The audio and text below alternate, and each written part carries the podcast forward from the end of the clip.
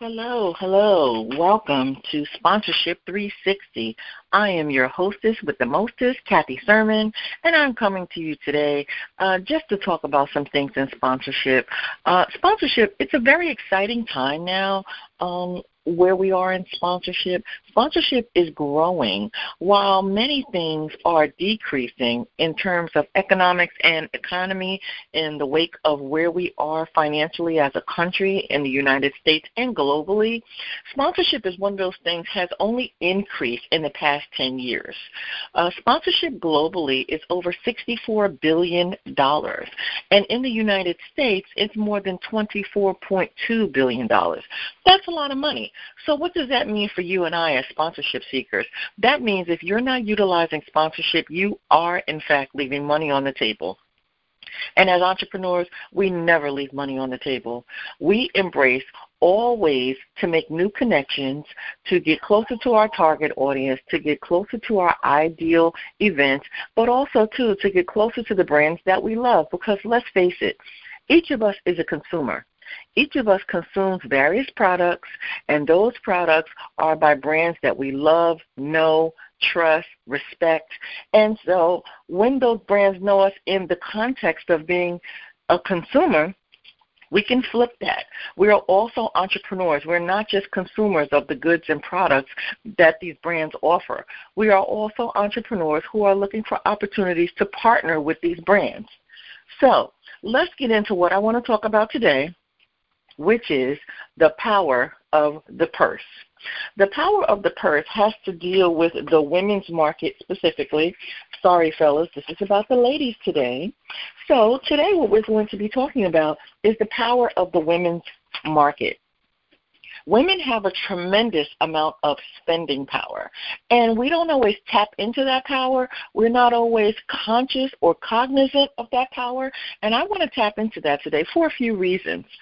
Women make or influence 89.2% of all purchases within their household, whether you're talking about single mothers, whether you're talking about women who are married, whether you're talking about women who are retired, whether you're talking about mothers, grandmothers, aunts, sisters. We make or influence 89.2% of all purchasing decisions. That's pretty significant. And so because we have that type of spending power, we really need to tap into that. We need to harness that, because let me just let you in on a little something. Brands are very aware of the spending power of women. They're very aware of it. They market to it specifically. And so, you know, next time you're looking at various brands and commercials, whether it's on television, whether it's on the radio, whether it's in a magazine, in a newspaper, online, offline, really take a look at what these brands are doing in terms of marketing specifically to women. So let's talk about the spending power. Globally, women have a spending power of $20 trillion. That's trillion with a T. That's pretty significant. Women within the U.S. have a spending power of $5 trillion. I mean, that's 1/4 of all of the spending power in the world. So really, to put that into context, we spend 1/4 of what is spent in the world here in the U.S. We have a tremendous amount of spending power. So let's talk about some of the consumer purchases that are made by women. When we're talking about consumer purchases, in terms of new home, they are at 91% purchased by women. New cars, 69% purchased by new women. PCs, electronics, computers, cell phones, 68%. Bank accounts, 89%. Vacation, 93%. Food, 94%. Healthcare, 80%. And over-the-counter pharmaceuticals are at 90%. That's pretty significant across all sectors, across all markets.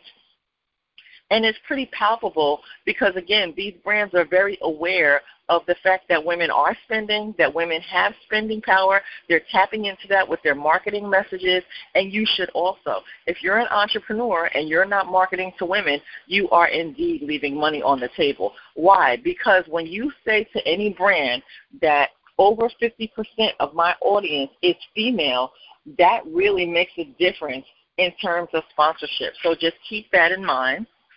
And we're really talking about the power of the purse. So when it comes to travel, women make or influence over 75% of all travel decisions. That's pretty significant.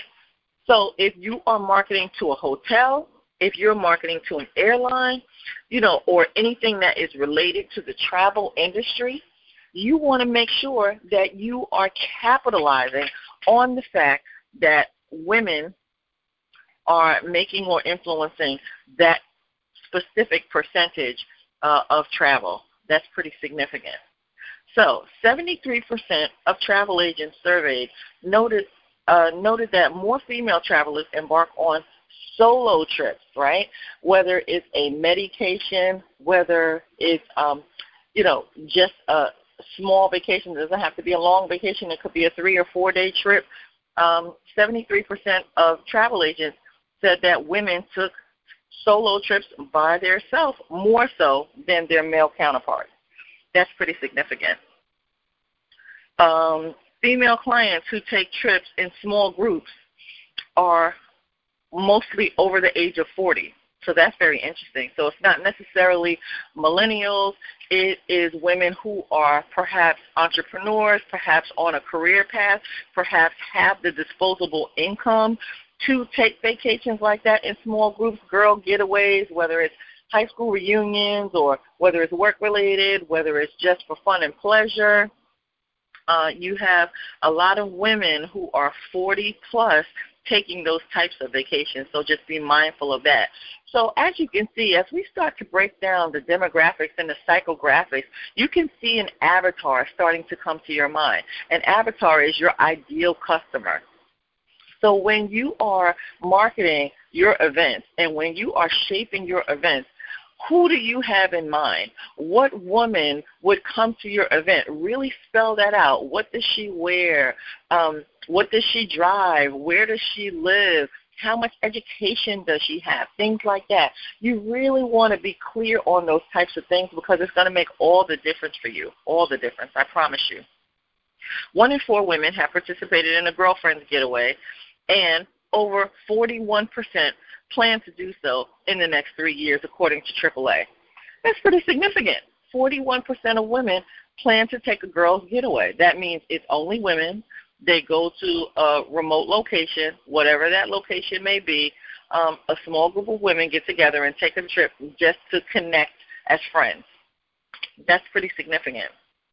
So you want to think about that. So, again, whether we're talking about travel, whether we're talking about food and beverage, whether we're talking about health care, insurance, pharmaceuticals, women make or influence almost everything in the market.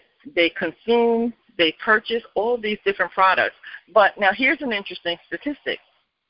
92% of women, 92%, feel that advertisers don't understand them and have no clue what it is that they need.